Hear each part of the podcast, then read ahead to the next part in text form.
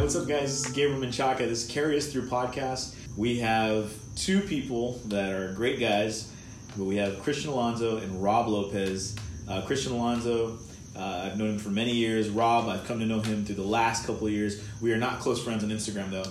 Just to put that out there, just want everybody to know that. Uh, but Rob is a great guy. He owns a coffee house in Lakewood, uh, and uh, we're just going to have a conversation that I hope encourages you, challenges you, and brings out some other conversations, hopefully with some of your friends. So, just so everybody's aware, if you have children, if you're listening to this podcast and you're maybe taking a road trip and there's kids listening, it's probably it's really up to you at what age you're to say, "Hey, don't listen." But I will say this, the first time I saw pornography, I was in the 5th grade. So that would put me at about 11 years old. So just so you're aware that it's not it's not aimed at kids. It's aimed at uh, you know maybe older teenagers, young adults, uh, obviously with parental guidance. So just so you're aware, if you're listening to this with the family, we are going to say some stuff that is a little bit more detailed or graphic, and just want you to be aware of that. But uh, Christian and then Rob, we'll have you guys just introduce yourselves. Hey, my name is uh, Christian Alonso, and I'm 35 years old. I am a woodworker. I'm a musician. I'm an artist, and uh, I've also been in recovery for pornography addiction, masturbation, sexual addiction for the last nine years as a walking, professing Christian. Uh, as someone who was uh, physically and sexually abused as a child and exposed to pornography uh, at an early age, I believe my addictions were a form of comfort to to pacify my trauma. So my hope is to bring uh, more awareness to the body of Christ uh, about pornography addiction and uh, masturbation and all this, you know, all that stuff to cr- create safe spaces to talk about sexuality in a healthy and godly manner so that we can help um, and equip men, women, young and old, young adults, uh, especially teenagers, um, to be able to walk in freedom and and just break the cycle of of shame that um, you know this this sin um, creates. And uh, yeah uh, that's it. Hey guys. Uh, my name is rob lopez. Uh, been a christian for about 12 years. Like gabo said i have a coffee shop here in lakewood california um, and i'm excited to do this podcast today with gabo uh, discussing pornography addiction and identity Yeah, cool. All right, so we had a conversation last time, Christian and I. We talked about uh, sexuality, we talked about pornography, um, the addictions that are rampant in the church, uh, not just with men, but with women. Uh, he sent me a podcast called Pure Desire Podcast, in which they talk about pornography and addiction. And so I want to say this I think every single one of us in this room has seen pornography, right? right yeah So the the problem that comes with this is that when when a guy especially views pornography, it drives them to something. I, I would say women too. I don't know how how that has changed in the recent years, but men are driven to something in watching pornography, meaning to fulfill something. And so there's a reality that comes with when you're watching pornography, you drive to fulfill um, the the flesh. You you actually drive to uh, have a what's let me see the proper scientific word for this um, ejaculation. There's that's that's the goal in watching it because you're basically trying to fulfill what that desire is. So what happens though is as a Christian, you go through this. You watch the pornography, there's ejaculation, and then there's a huge sense of shame. Now, this is something that can be condemning, it can be destructive. Uh, people will be like, you know, pretty strong in ministry and then just get decimated by this thing they can't overcome. And so, like, this is where I think the conversation has to be a little bit more normal within the church because most men deal with this. I don't know if you guys agree with that. i agree Yeah, so most men deal with this. So this is something that we want to definitely address and also say if you're struggling with it, that's one thing. if you're continuously watching it, that's an addiction. And so maybe Christian, you can talk a little bit more about the addiction Mm-hmm. versus like a struggle. So I think medically, or, or like in yeah, in medical terms, like an addiction is is like a behavior that you you know uh, I just maybe well I guess I guess I would say it can be destructive because phone use can be destructive, you know, Right. or, or watching too much television. So it's anything that you've tried to stop and basically f- figured out you can't. Um, it's something you you go back to, and it could be in in different uh, like doesn't have to be as frequent. It can be infrequent, but it's definitely a behavior that you cannot stop. You've tried. Um, it's cost you money. It's cost you relationships. It's cost. Um, it's cost you um, a lot of emotional. Uh, you know, I don't want to say trauma, but it's it's it's um, heaviness. You know, uh, it's it's brought on depression or suicide, those things. So uh, yeah, I would say that if you are watching it and you've tried to stop and you don't understand why, you're probably addicted. And and I would even the frequent and infrequent. When you say infrequent, we're talking six months, Right? a year. Yeah. Yeah, all Yeah. that. Okay. Yeah. it could be. You could be. You know, because Because someone, someone I think would assume infrequent would be like, oh well, today I did good. Know. Yeah, but I mean, it, it- yeah, I mean, I, I can attest to like that. Like, I would be, you know, clean. I would be sober, and I'm going to use language like clean, sober, Yeah. uh, relapse. You know, and I've had great spans of time of sobriety.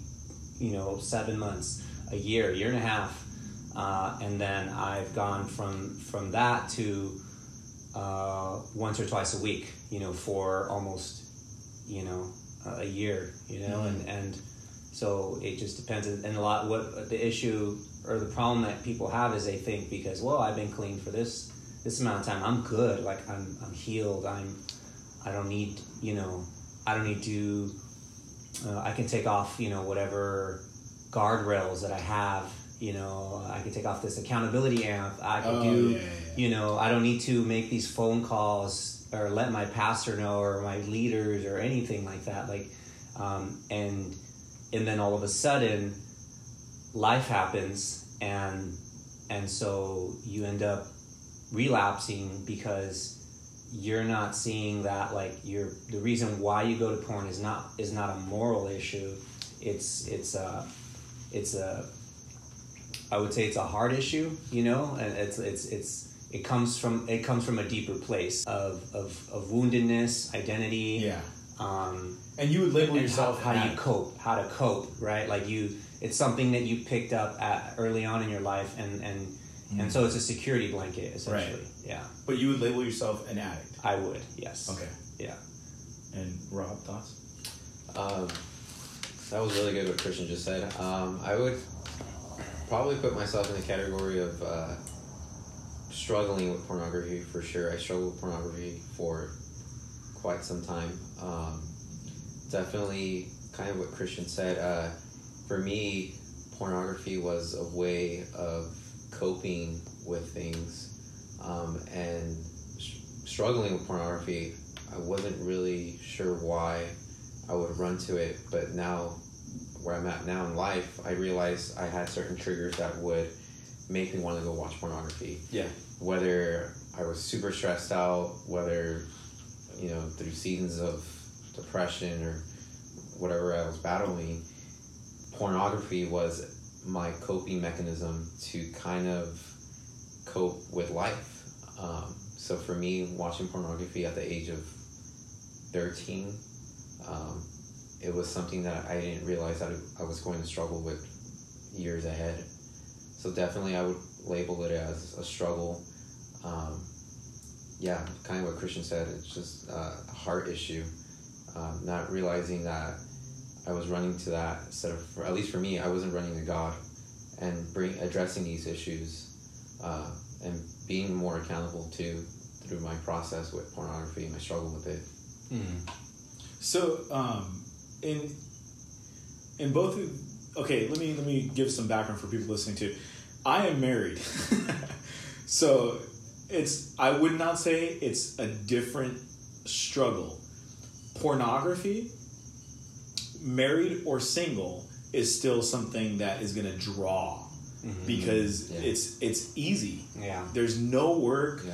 It's uh, it's uh, what's the word? Uh, very uh, what's the word? We're like the microwave generation. We want gratification right away. Accessible. gratification. It's, Accessible, It's, it's yeah. novel. It's Yeah, novel. so it's, it's you can just you can get it and you're done. I mean, whatever, whatever scenario, fantasy type, you know, body type. Um, yeah, you know, like I, I would say this. I What? I never went that deep. Oh, but I mean, I'm t- I, Yeah. that's that's how it is. I mean, I didn't you, know you- that. I can choose whoever, whoever, whatever I want. I don't mean to laugh at you. I'm laughing with you. It's true though. I mean, you, could- you, I could, I could be like, oh, I mean, I, I want a Batman themed. What? You know? okay. All right. So, but but yeah. Okay. I, I did not know that. So let me say this though. Uh, That's what that I'm talking about. struggle- Novel. I'm just saying novel. That, Okay. That's that's because that's where people. That's Like where these, all these fetishes come from. You Got know, it, and got and it. it's you can get it right instantly. It's in your pocket. You know, on your laptop. And so, and even like I've had conversations with some married guys who basically it was like they wanted to have sex. Their wife was like, "I'm tired," uh, whatever reasons they wanted to give. So they literally were like angry at their wife, Right. and so they went and watched porn and masturbated Mhm. to basically say, "I don't need you." Right. And I was like shocked when someone told me. I was like, "What?" Yeah. Like that's very like that's very mean actually. But it's something that this is this is one thing I've learned about myself that there was always when I wanted to watch pornography, it was my trigger, which I learned from a Pure Desire podcast. Um, a trigger, I'm using that word, was stress, and I didn't know that. I didn't know that. I really that was not aware that I could pinpoint a trigger. I just was aware that there was a pattern Right. that whenever I wanted to consume pornography, it was centered around this area of stress, but it was also very prideful because what I found, and, and the Holy Spirit really just revealed this to me. It wasn't like I went to a psychologist or anything like that. It was just really the Holy Spirit. It was stress, but that was the trigger. But the main, the, the sinful part that was driving me in the flesh was pride because I wanted to control. Right. Hmm. The stress was because I wasn't in control. Control. Yeah. So the pride pushed me to control something. Right. So this is what I can control, so I'll just go do it. Yeah. And so that pushed me into that direction. What helped me a lot was really talking to my wife, like just being like, "Hey, babe, listen, um, I need you tonight," and like just talking to her. But in the same way, learning that that also in itself was still a form of control. And I didn't realize most of this stuff until you know we're married. We've been married this uh, it'll be twelve years this month or this year.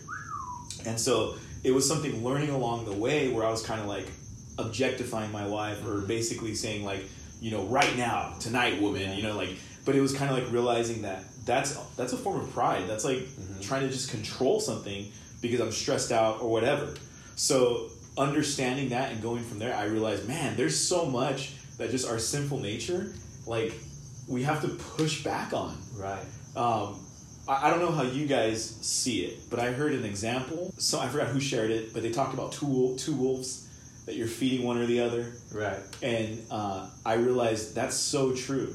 Like if you're constantly feeding your flesh in whatever capacity it is, consumption, you know, of whatever, food, uh, drink, uh, lustful thoughts, like Yeah. con- consuming, you're feeding this thing that becomes strong and then we, we find it so difficult to push back because it's so strong. So the spirit versus the flesh, Mhm. and this is this is a huge lesson that I've learned that even in the spirit, like one pastor told me, I know the guy, awesome dude. He said I, I have to pray uh, so much because I've realized I can pray four hours straight, five hours straight, and then walk out the door and lust after a woman. And I was like, what? like you're a holy person, but they were just being real that that their flesh is still there. Even after all the spiritual moves we make, Right. our flesh is still there. Uh, no, I agree. I think uh, that's just the reality of Christianity is that um, the Bible says that God takes us from glory to glory, but even from that, um, we're still carnal. We still have our flesh. We're not we're not completed Right. yet, right? So we still we still have our temptations, but just because you have a temptation doesn't mean that you're uh, purposely sinning, right? Right. So for you know, living you know in this world, um, our we're gonna, our flesh is gonna have these cravings. Um, so kind of like I want to kind of talk about what you said earlier, Gabo, about like uh, whatever you feed is gonna grow. So Yeah. like you know, so pornography. Uh, it's the more you feed pornography, the more it's going to grow. The desire is going to be there. The craving is going to be there. Um, the more you're going to watch it, um, especially if you just kind of are not aware of your triggers, and then also just kind of not a loose cannon, but in the sense of just like kind of like purposely going after it uh, frequently. Yeah. Um, so it's super important. I, I like that you said trigger because it's super important to know what your triggers are. For me, it's the same thing. What you said, it's uh, when I was highly stressed out, I would run to pornography, and yeah, it is prideful because it was just like I'm stressed out about something that I'm not able to control in my life. Yeah. So to make myself feel better, what is something that will make me feel good, but something that I can control, and that was pornography. And it's accessible. And it's Right. super accessible. Two clicks away on your phone, two clicks away on, on the computer, and you're already watching it. And the other area too that I feel like is is kind of neglected um, is I think we talked about it last time, like the dopamine, Yeah. The like yeah. that you literally create something physiologically in Yeah. your body Yeah. that reacts to the um, gratification of, of watching pornography and masturbating. Yeah. And so like I feel like that is something that I when I when I heard more into that thought, I was like, you know what? We don't talk about that enough. Right. Like we talk about the spiritual side of like, you know, pray hard, read your word, you know? Like and it's like, yeah, man, but uh you could read the Bible and Well, yeah. go right out of the room and do something else. hmm But um, the physiological side of the dopamine, of, like that, actually is developed through your actions and the habit that is formed, and your body literally craves it. hmm And I wasn't aware of that. I was thinking, man, like that's a whole other side. Yeah. So, and I think you spoke more about it. Yeah, I mean, uh, yeah, I think we talked about brain science. So I, I don't know the direct quote, but there's this author, or he's a psychologist, Jay Stringer, counselor guy, um, and and he says that like, you know, porn, porn is a is a, porn meets a a need. Uh, it's like it. You're basically like meeting a, a, a nat, not a natural need in an unnatural way. That's not the exact quote. It's, uh, his though. quote is way better, but yeah, um, from what I remember. I just used it a few weeks ago. I don't know why I don't remember, but you know, w- the you know, like let's say like you're talking about your your pastor friend. It, God designed us to be sexual, in in, in a obviously in a godly way, Right. God honoring, and within the context of marriage, and um, and so it, we um, what was I saying? So like, but because, but because there's no there's no um, conversation about it. You know, it's always been like, sex is a sin unless you're married. mm-hmm. And then like if you grow up in like you know rigid Christian homes or just in general like where you know it's not talked about because well you know you'll find out when you're married, right? And and it's like that's really dangerous because yeah, uh, you know, you know, you gave earlier. You gave the disclaimer. You know, like if you got kids, it's like, well, it's either us or YouTube or like That's their true, friends yeah. at preschool. I don't know. Even you know, like it's you know, in elementary school or, or middle school. You know, I I heard about sex and porn, uh, er, way early. I mean, I was I was five years five years old the first time I ever watched porn. Wow. You know, so um, you know, parents have to learn how to have that dialogue. They have to Yeah. learn. Um, there's resources out there, but um, yeah, there's a there's a there- there's a chemistry that happens in the brain. You know, you your um, your brain creates these receptors. You know, and um, you know it, it's like your brain tells you you know when you're tired, you're hungry, um, exhausted, however, stressed out. Your brain just says, "Hey, I know what makes us feel good. Right. That porn stuff. Remember the porn stuff? Like, and then like you, your brain's always wanting to go back to that, that first orgasm, um, you know, and that first time. So it's like it's it's already like, because we're so young when we're exposed to it. Um, and I think it happens to older people. You know, you can be college age, and and your brain will will basically create a roadmap. You Right. know, of of like when, you know, it's like it, it, it, it tells you that relieves your stress you know like but what ends up happening is that like now you're in this cycle right you know because you're always going to be stressed like you're you're going to have these you're going to have anxiety you're going to have whatever like disappointments but now that's how you cope. And so there's a you know there's a science behind that you know a lot of you know what i hope to bring to light with this conversation is that like that it, it is a drug you know and, and they've compared the, the brain of a cocaine addict with the brain of a porn addict and it's the same areas the same areas are affected That's crazy. and um, and so that's like that's been a lot of new neural you know neuroscience that, that they've discovered you know i mean in in, in the past um, you know i don't know 30 years but you know more recently you know they've discovered the uh, this thing called neuroplasticity where you know i don't know if you've always been told that like uh, your brain settles whatever like once your brain stops growing and y- you your forms you know like at what age 25 Oh, yeah, for yeah, yeah. males It like a a point 21 stops, yeah. 21 for women I, I don't remember exactly but um, it's actually not true your brain can actually create new receptors through through sort of like behavior you know like um, learning new new ways to cope so if if you Behavioral patterns. basically yeah like you you you know like paul says that we have to um, renew our minds daily Mhm. and and and it's like we think it's more of a spiritual thing but it's also a physiological thing because we create those receptors if we read our word in the morning we read our word during the day at night however and and then we're also you know whatever doing uh, you know, I, I guess as porn addicts, you know, like we are accountable. We're making, you know, our phone calls. Like for me, uh, you know, like making my phone calls, writing my thoughts down. You know, um, having having the dialogue, and um, reading material, learning about more, you know, more more things that I could resources, you know, Right. all that stuff. Like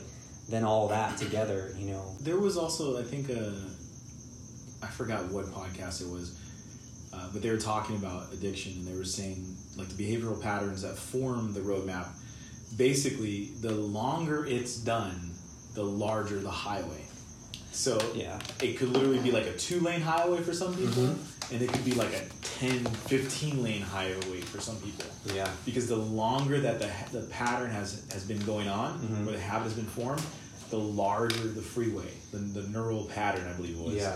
um, and so i think that's something very um, that that for me for myself Mhm. and talking with guys who are addicted or struggling with porn for me it would be like like dude you can do it you know like Just do yeah this. just yeah just do these two things i you know and i still to this day i do believe Read this this though book on manliness. no, but like I would say to my some of my friends and you know the church, uh, you know the churches that we've worked with, like if you know you feel tempted, dude, call me. Like, Mm-hmm. Yeah. let's just talk. Let's you know let's Yeah. let's get you out of that mindset, but not truly understanding the the desire or Right. the, the the strength of that craving. Like I really didn't know. Right. It was like when you said it was the same as a cocaine addict Mhm. that when I, he told me this last time, like a while back, I was blown away because I was like, I had no clue. Like Right. that's that's a real addiction, and I didn't know that. Right. So a lot of the stuff that I've learned recently, like even the last like six months to a year, I feel like has kind of made me rearrange or re-examine what I've kind of given advice to other guys with. Mm-hmm. And so I think that's something every church, every pastor, Mhm. every ministry leader should look into because Right. like we need all the help we can get. right. And I was I was reading a blog today about how there, there's a lot of shaming kind of over the pulpit. We don't we don't see it that way, right? We we hear pastors saying like, "Man, we know you're on the Explorer page on Instagram. You need to stop, you know, doing this and like we've heard it at men's rallies men's you know discipleship meetings and um, you know we know you know like god knows you're looking at that girl or the, the women inappropriately or even at like during a sunday service where it's you know co co-ed or whatever um, but the dangers of there's an ignorance of of preaching that because there's not an understanding right? That like Yeah. you could snap your finger well i you know i'm yeah i stopped. You know i stopped everything once i gave my life to the lord. Boom like i, I, I was free from this uh, drugs alcohol pornography this and that and cheating on my wife. But what happens is because they make it a men issue and so women feel they can't go to anybody and talk to anybody because it's Right. it's not it's it's so it's such a shameful thing like like it's unheard of right? But but the the statistics statistics now i think women are catching up to men um, in in porn use masturbation like you know it used to be more like uh, reading like love novels you know there's there's love addiction as well that women have. And um, you know like the cowboy like novels. I don't know if you've ever seen them.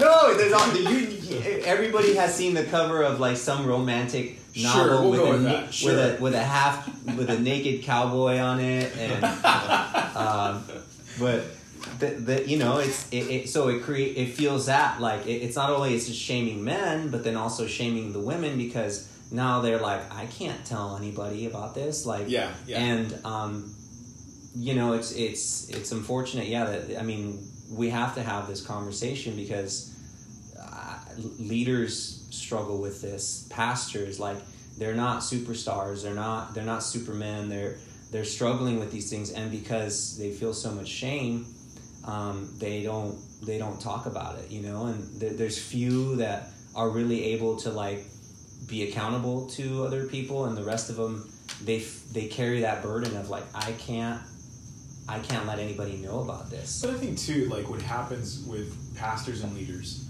Um, I'm saying this from two sides. I am a pastor and leader, but also look at and work with pastors and leaders. Right. And so I've seen I've seen this. I've seen a pastor act inappropriately, Mm-hmm. and no one in the church say anything Right. because it's the pastor. Right. And I think that is something that has to change. If a pastor does something inappropriately, Mhm. number one, they actually may be totally ignorant to the inappropriateness of it. Right. And, and I'm not saying that in the way of like, oh, the pastor slapped her butt and he was ignorant. No, Right. that's just blatant. Or just leave, being leave like that maybe flirt, flirtatious or yeah, but that stuff, or and, and this, that stuff should be called out. but what about the hit? You know, it's like because pornography isn't something that's an outward behavior. You know, it's like not something that you're like, oh, that guy watches porn. Or, Right. You know, you're not So- that. It's But what I'm saying That is- girl is watches porn, The, the culture though has to be created in Right. which Mm. the conversation can happen Yes. in with grace and in a safe place. Right. Or like so for example, let's just say like myself. Let's say um I don't know, you see me hug somebody, like Mhm. a female, you see me hug a female and you're like, "You know what? He hugged her a little bit too long." too tight. Too Yeah. long. Like and and honestly, like that like I first off, I it's a normal practice for me. I I do my best to not hug long at all Mhm. and not from the front. Mm-hmm. Um, From there the back? no from from the, side. Side. We do the Christian bro, the bro hug. You know, like Oh. the side hug. That's Uh. like the Christian standard. Um, but the main thing would be this, though. I I hope that there's enough people around me that don't put me on a pedestal Right. and and look at me as like like oh you know what? Well that was a holy slap on the butt. And it's like wait what? Like no that wasn't. That was Yeah. like that's wrong. And so i think that culture has to be created like in the church Uh-huh. where the pastor is someone that is human. And so you, you can actually say to the pastor hey like i just want you to know like if it was me like i saw you hug that, that girl and it looked a little bit too long to me. Right. and I'm not saying that you did anything like purposely or or you're trying to have an affair with this chick, Right. but I'm just letting you know that the way it looked did not look like holy. Right. Well, so yeah, I mean, there, there definitely needs to be more oversight in in in just in those areas because yeah, I mean, they definitely can be a, a branch, you know, leading to uh, an addictive, you know, behavior, behavior in the background, you know, Yeah. like it going on in closed doors, and but like I said, like they they most pastors, most Christians don't think that there are places they that they can go to for this Yeah. because they've they've struggled with it since they were teenagers. You know, they they've struggled with it for so long, on and off, right? Like I said, like it's like infrequent, but then you know, you know, and they they they they've been told like, well, when you get married, you know, it's gonna go away, but then it ends up not going away, and then Yeah. now they have cell, you know, now now we have smartphones now, and and, and porn use has increased you know, ever since you know the iPhone came out, you know, and um, And it's, But- and it's but- weird. They developed like there was a they're interviewing a pastor. He was talking about his he had a pornographic addiction, and he said like it's weird because like he developed these convictions, and these convictions were so corrupted that he didn't realize how corrupt they were. So for example, one of them was that he would never view porn on his iPad because he preached from his iPad. He would only use his phone. yeah. well, and there's some things you you definitely like you you make uh, excuses for, Yeah, you start Yeah. to develop this weird like right? Like it's won't, okay. I won't, I will never, you know, watch porn in this room or like in the, or like I don't know. Let's say like I'll never, you know, uh, masturbate in the shower because I share the shower with, you know, my siblings or you know like stuff like that, and and you keep. I I mean, it's definitely like you you're keeping it a, s- a sacred place for your porn use. Like it, we don't we I know we don't think of it that way, but because it is a god, it's it's a it's a god, it's a an place idol, yeah. it's an Yeah. idol, you know, and so we have our little area of, of worship dedicated to that. That way that it doesn't we think it won't taint the rest of, of the rest of our world and the rest of our environment, you know. And, and one of the things like like because you you said siblings like when like for me i think corruption with children is such an ugly thing Mhm. like you like you said the first time you saw porn you were 5 Mm-hmm. like that for me is so like horrible like horrific Yeah. it's like what like what the heck happened like how did that like Yeah. and i'm not saying like i want to know but i'm saying like Oh yeah, I'll tell you. no, no, but I'm, I, my main thing would be this: is like in those in those places of conversation, like talking about this stuff Mhm. and creating conversation a, a place to discuss it Right. is important because it's like, man, like if a guy's addicted and he leaves it on his phone and then gives the phone to a kid, Right. Like- that happens. and, and that for me is just like, man, like dude, like in a way, your, your addiction got so bad, like Mhm. it's it's I, I hate to use the word corrupted, but it's it's corrupted like a child. But it definitely was something that, that hurt them. It Right. harmed them. Yeah. Like to speak clearly and bluntly with with men, like I've done men's meetings and I, I literally did one in particular, I think I told you about it, where everyone that was there, and this was like churches from different areas with pastors and leaders. I was like, I want you to raise your hand if you've looked at porn. Every single guy in that room raised their hand. And I was just like, this this is what bugs me is every single person in that room raised their hand, but no one talks about it. Yep. And I feel like that's something that we have to push into these areas. Number one, to create safe spaces to have conversations, but on top of that, to raise our next generation correctly. Mhm. Like just because we were, I don't want to say damaged or or harmed or, or broken, like just because it happened to us doesn't mean it's going to happen to the next generation. As a matter of fact, it, I feel like it equips us more to see, let's not do this. Mhm. You know what I mean? And I, I don't know, maybe you guys can speak into that, like what's been helpful or harmful in discussions in church. I can speak on that a little bit. Uh, I think both of you guys have been doing a great job of um, saying that a conversation needs to start. Um, I definitely think it needs to start because no one really talks about it. Uh, something Christian had said earlier was, um, you know, you we battle with pornography, pornography for such a long time. When we come into church, you hear someone over the pulpit, preacher, pastor, evangelist say like, you know, you know, you struggle with porn, like, you know, just give it to God and God will heal you, fix you, or, you know what I mean? And I, it's it's a good gesture, or it's it's good to do that to say that, but it's also I would say almost slightly, uh, yeah, I would say slightly ignorant too because. Um, imagine struggling with pornography for such a long time. You come into church where you're supposed to be restored, healed, Mm-hmm. but a conversation never starts, and all you hear from over the pulpit is like, "You got to get it right," or "God's gonna fix you," or "God is gonna you know do this," and but what we lack in church today, and I would even say in the Latino culture or Latin culture in general too, is that that conversation because most of us have probably grown up with parents that have never talked about sex, Right. never talked about even Right. pornography at all Right. fear of embarrassment, maybe because their parents didn't talk about it. So imagine generation, generation to generation just not talking about it. So I think we're in the prime time of now of having that conversation in a safe place at church, um, and kind of breaking that that cycle of not having a conversation and starting a new cycle, a healthy cycle of starting the conversation about how to get over this or hey, it's okay if you struggle because Yeah. I do too Yeah. or there's others and you're not alone Yeah. um, and i think that's what's going to be vital in in a, in any church especially to talk about things like this because whether you're a christian or not we we struggle with that Yeah, that's uh, actually a good segue. Uh, we talked about that. That there's there's a Reddit or subreddit. The it's it's called like no no fap Or or the NoFap movement. yeah, and and I stumbled across an article or something on it. Mhm. I, like I, I actually was reading through Reddit, and this this uh, subreddit came up, and these are not Christians, but they're talking about like how to not masturbate, or that it's a good thing to not masturbate. Right.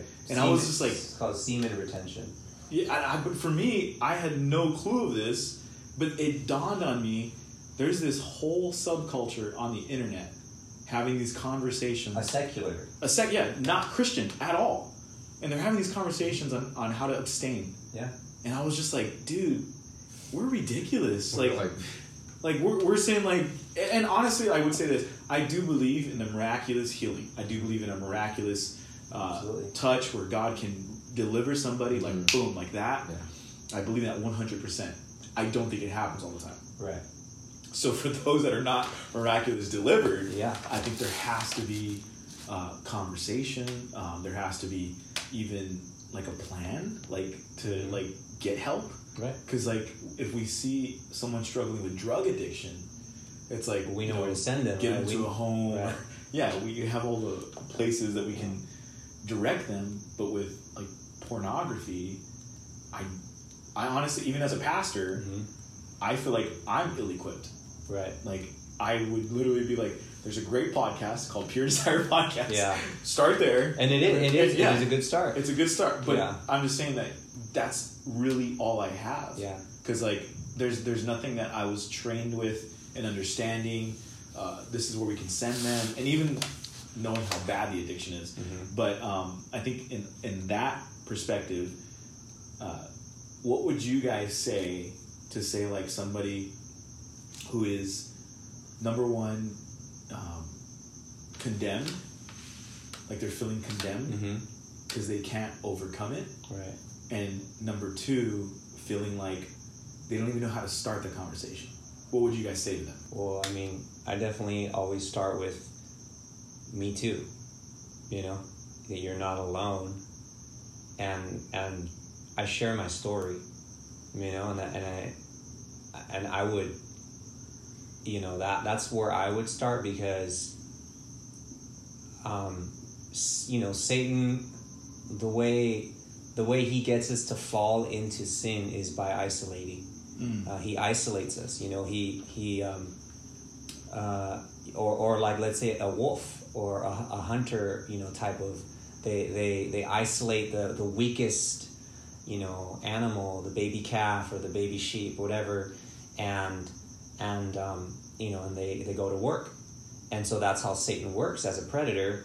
You know, he can he'll isolate the Christian because they have this sort of unspoken thing that, that they don't feel comfortable they don't know who to turn to you know again like it's it's it, they've heard they, they want to tell their pastor, but they've they've heard it over the the pulpit so many for so many years that like you know like you're gonna go to hell you know for this and that and and and, he, and, and so adamant as if this person is is you know um, concrete you know like this this pastor is super holy and and you know or, or, or he's he's surrounded by super holy people because they're not talking about it. So he thinks i'm the only guy with this Right. problem. Right. i'm the freak. I'm i can't tell them about this. Like you know and it's causing me to to go to these extremes. Now now not only am i uh what you know like porn you know I, i'm a porn addict. Now it's not enough. Now i gotta go to prostitutes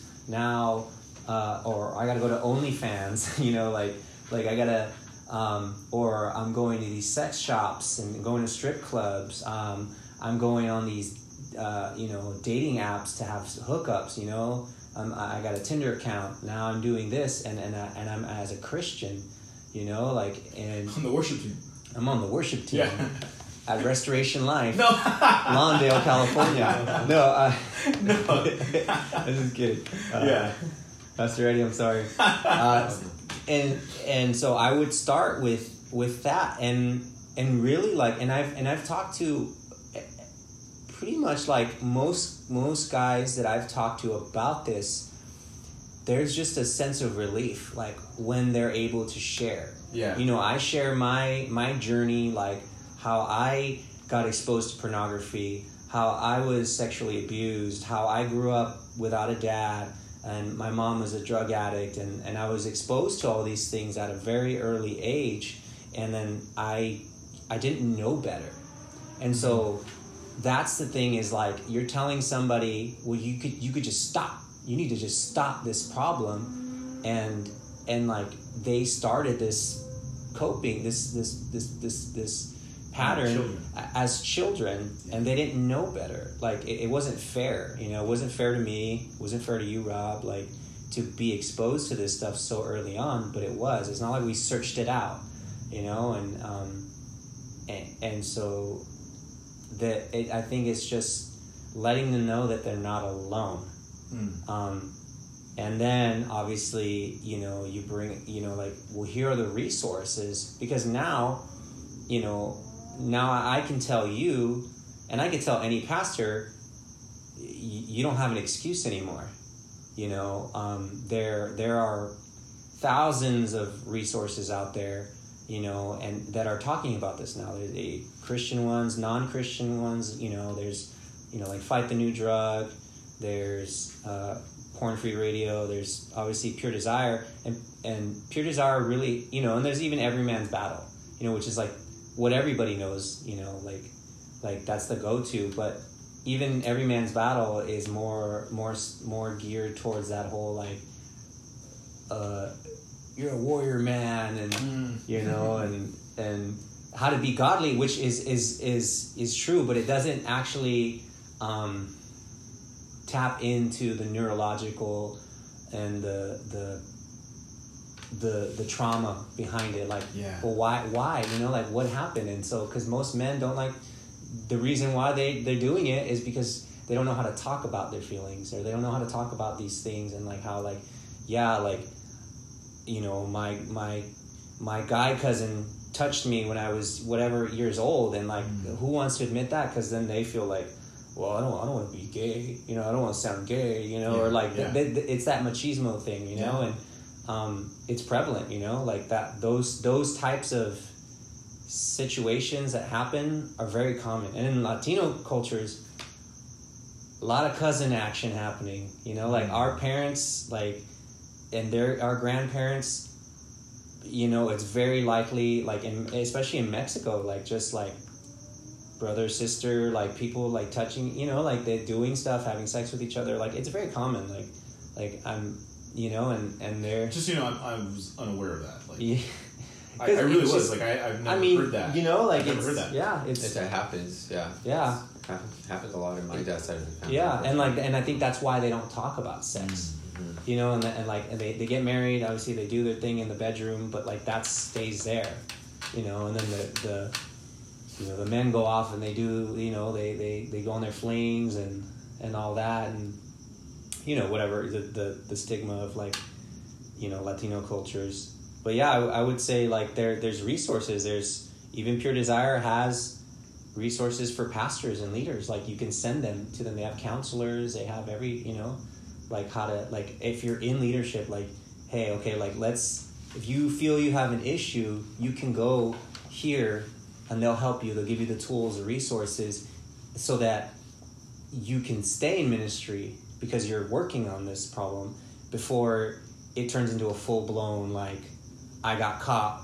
with a mm. prostitute, I got caught with an underage, you know, person or like however, like just till it gets or or my my wife caught me caught found all the stuff on the mm. laptop, you know, and now she kicked me out of the house. Th- th- those kinds of things that happen. So th- there's resources out there. And there is power in the confess your sins one to another. Absolutely, it helps. forward. Yeah, yeah, it's it's very true. I mean, the first when I was able to speak on it and say this is this is what I'm going through, Yeah. it was like a like a weight, you know, Mhm. just came off and and and um, yeah, and I mean, and, and it's a and it's a constant thing, you know, like to, to Yeah, work that, yeah. you know, to be like, hey, you know what, like I'm having trouble this week, or I'm doing this, and you know, like it, yeah, so that's what I say. Ron, the, the question was, let me just to reset it. Uh, question was, someone's feeling condemned. Like, what would you say to them? And also, they they're trying to figure out how to start the conversation. Like, what are some things you would say to them? Um, I would definitely kind of say what Christian said is that uh, you're not alone. Like Yeah. whether or not you struggle with pornography or if you're feeling condemned, um, there's many people out there.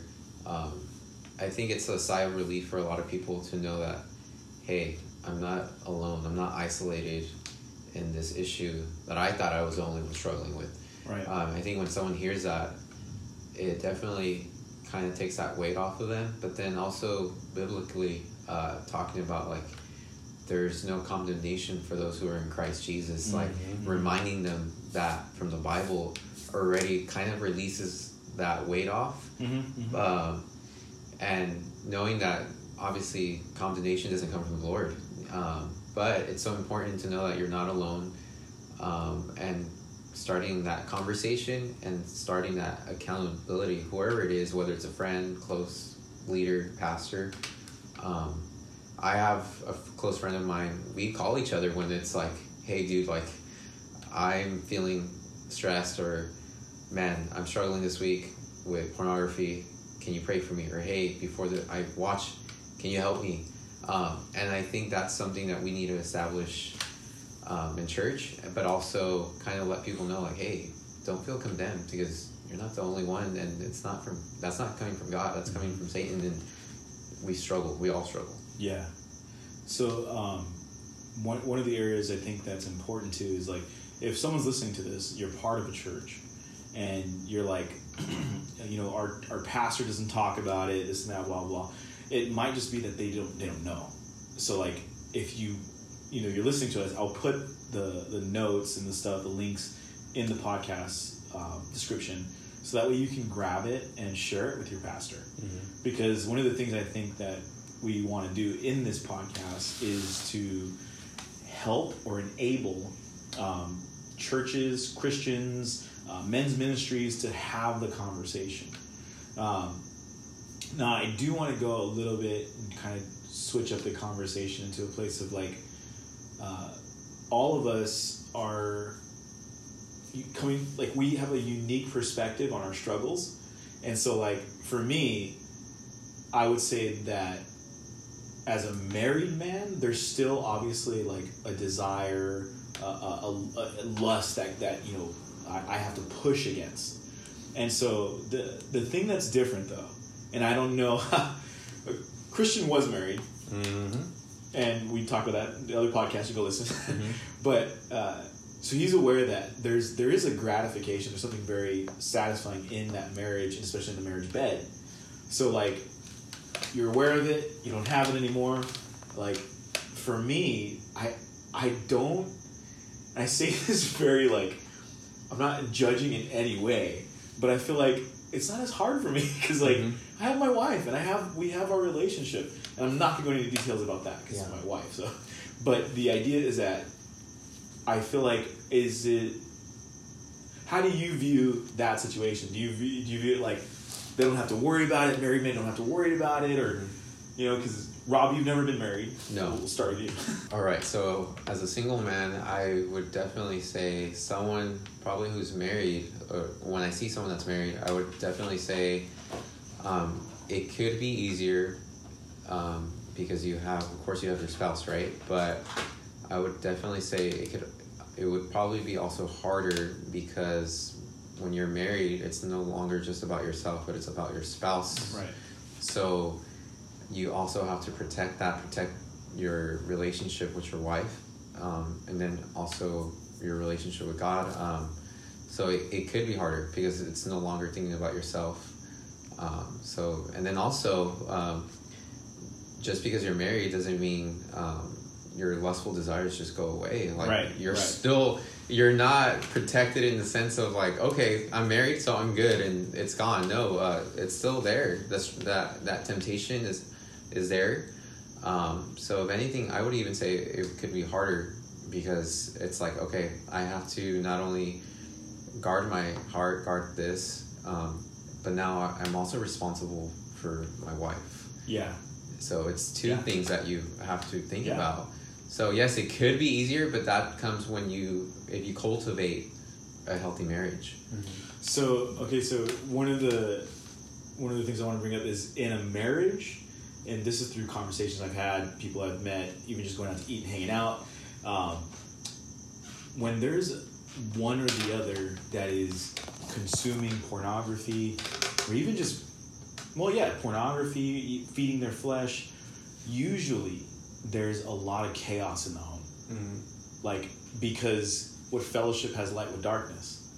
So this mismatch where maybe both are going to church both are in ministry mm-hmm. but let's just say the husband because we're all men here let's just say the husband is watching pornography Right.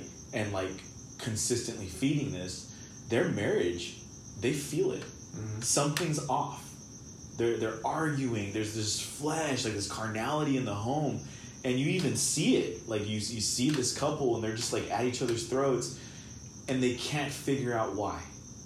And the reality is that because two are one in marriage biblically scripturally they brought in corruption and that corruption leads to chaos. Right. and so like for marriages for anybody that's listening that's married um, i'm not saying that if your home is in chaos you're watching Spouse- porn your yeah, is watching your porn. spouse is watching porn i'm not saying that across the board but i am saying the majority of the time that i've had conversations with people it came down to that there was some secret like hidden sin that they were feeding and it became externally prevalent and they they really just didn't address it Right. and then and then through the conversations we had you know stuff got brought up it's like oh dude like Right. you should probably tell your wife you're addicted to porn Uh-huh.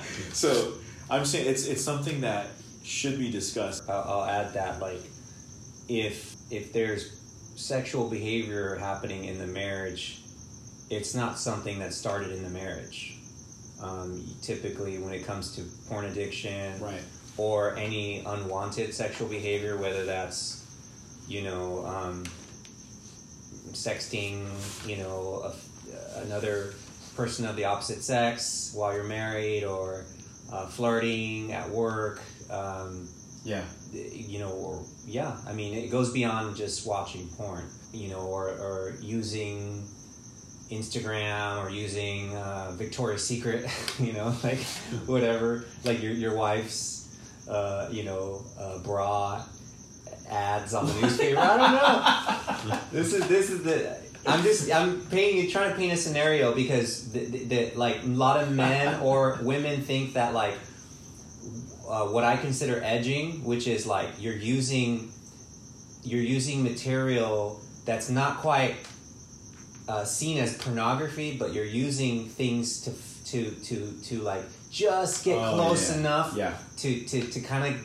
you know uh, give give a give a little like uh, give yourself a little I don't know a pat on the back. At least I didn't watch porn. At least I didn't masturbate. Yeah, at least I didn't do this. At least I didn't have sex with this woman.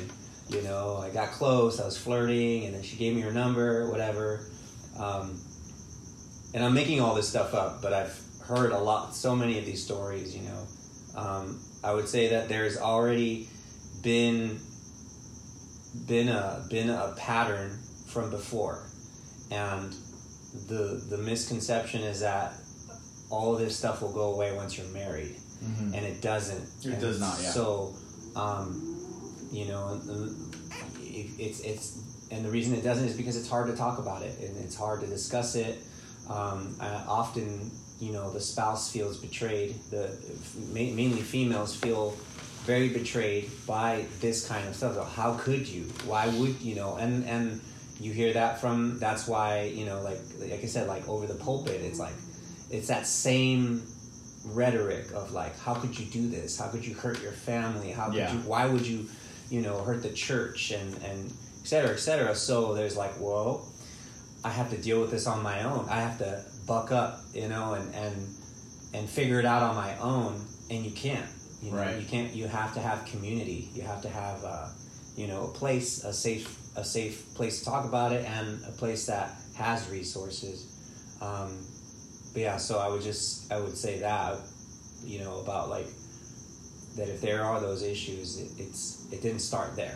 Mhm. It was it was there before, and they didn't they didn't um, I guess attempt to take care of them. You know, make you know. I'm not saying that they didn't make an effort. Maybe they reached out to a pastor, and the pastor was like, you know, gaslighting them, or you know, or told them, "Well, read your Bible more," you know, and act more spiritual. Basically, is what they're saying. You don't love God enough, you know. But I would say, like, I've literally heard advice. One guy repeated advice that his pastor gave him: Mm-hmm. "Fake it till you make it." I do not agree with that at all. Don't either. I feel like, dude, like, if anything, genuine sincerity and like true repentance and Mhm. humility lead us to freedom. right. Yeah, being real. Yeah, Being raw. the fake it till you make it.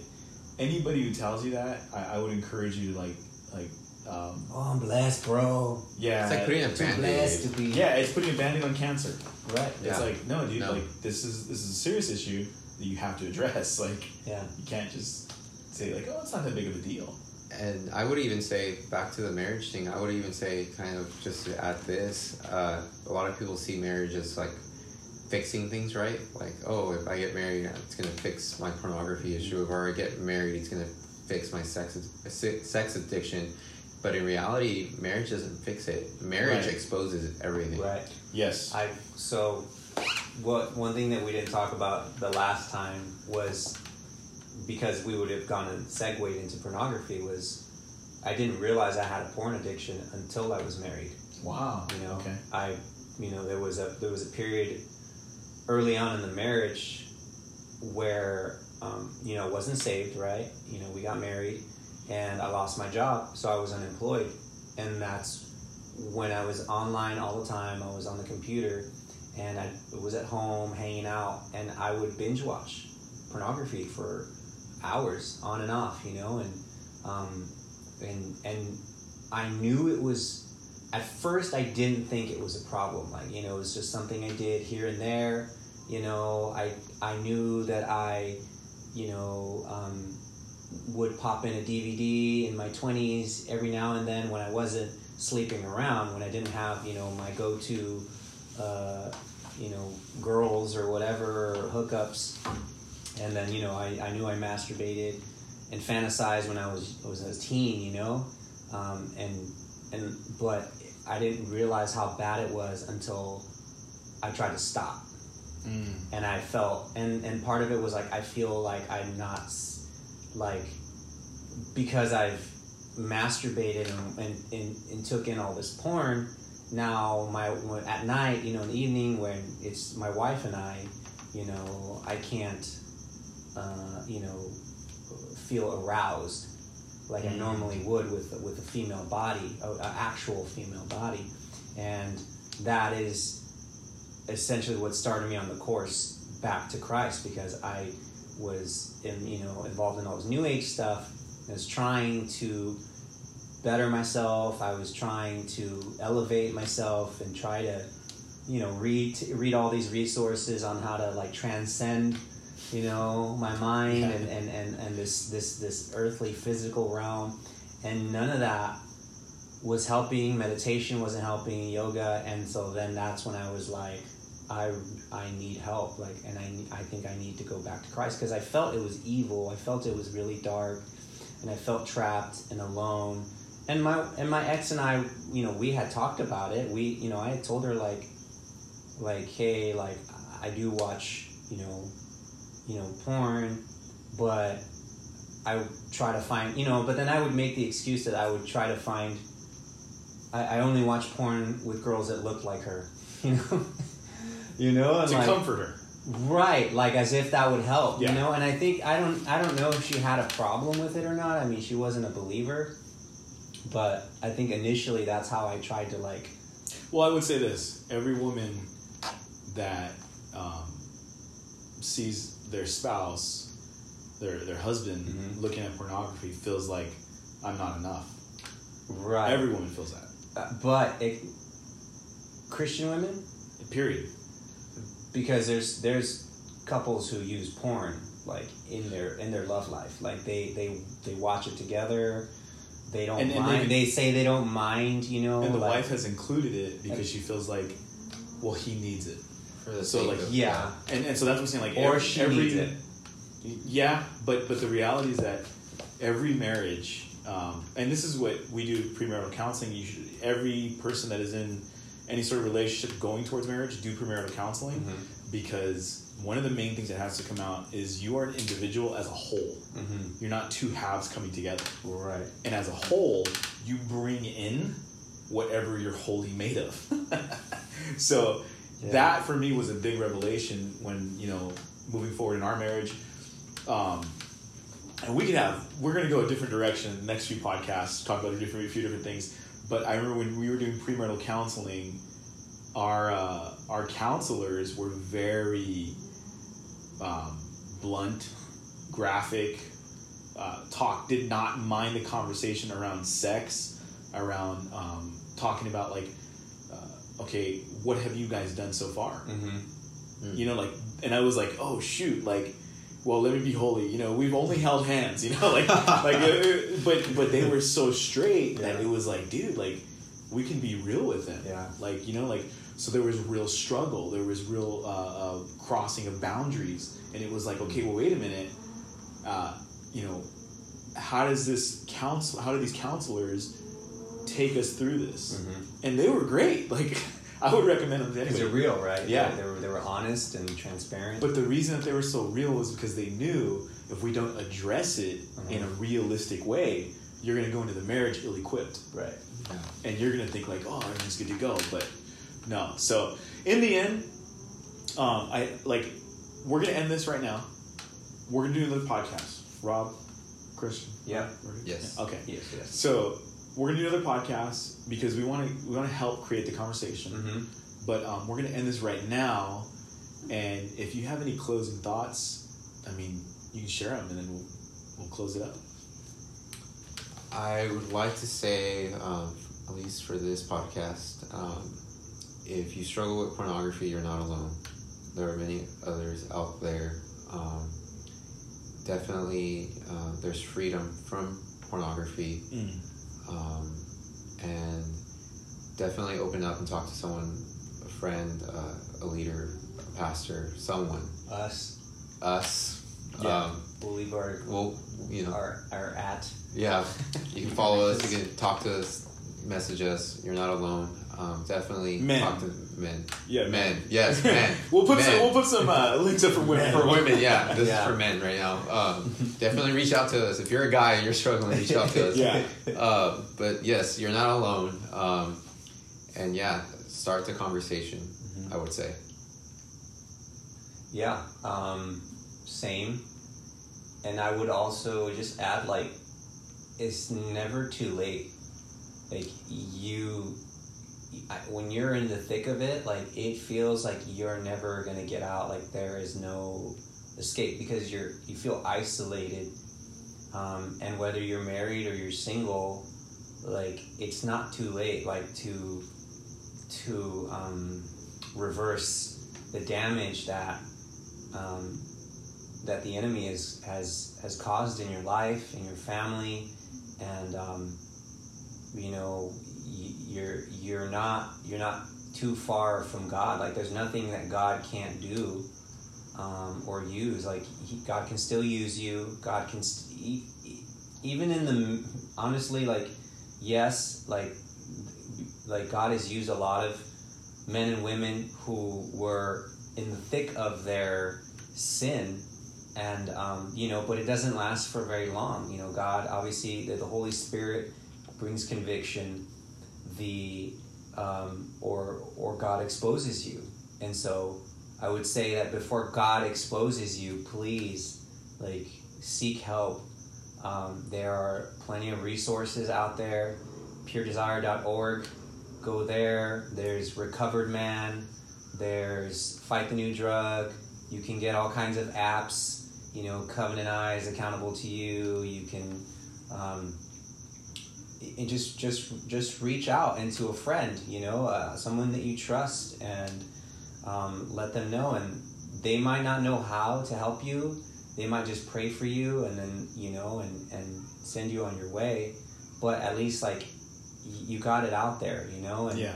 and and so and there's nothing i mean again like you can reach out to us like there's nothing too bizarre too crazy for me nothing that I, that you're not going to shock me Mhm. um, I've I've been in recovery for the past almost eight years, you know, um, since twenty, you know, twenty. Well, actually, twenty twelve, you know, um, and it's been an uphill battle. I mean, it's been a lot. I've I've, I've had victories. I've had relapses. I fallen flat on my face and um, and I just get up you know because the longer you know the longer you stay the the you know the longer the road to recovery you know they say that um, depending on how long you've been addicted or um, you do you know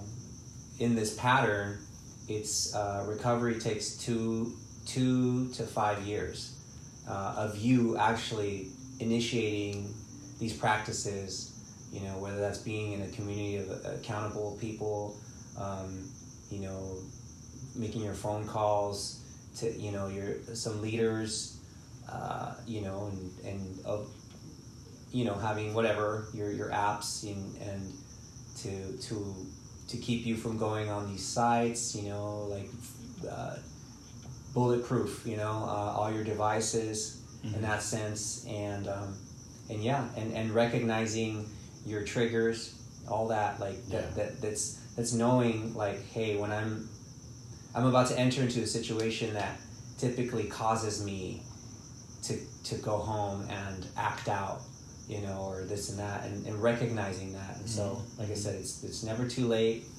Um, and you could be a 60 year old man you know going Mhm, and they are and, Yeah. and, and it, it doesn't stop. I mean you, you can be a senior citizen you're still going to have this addiction and as long as you don't recognize it you and pretend like you know there's not an issue or there's no one that can help you and eh, you're going to continue in it but but there's help out there and so um, you know be be hopeful and and be yeah um, seek seek help yeah for sure.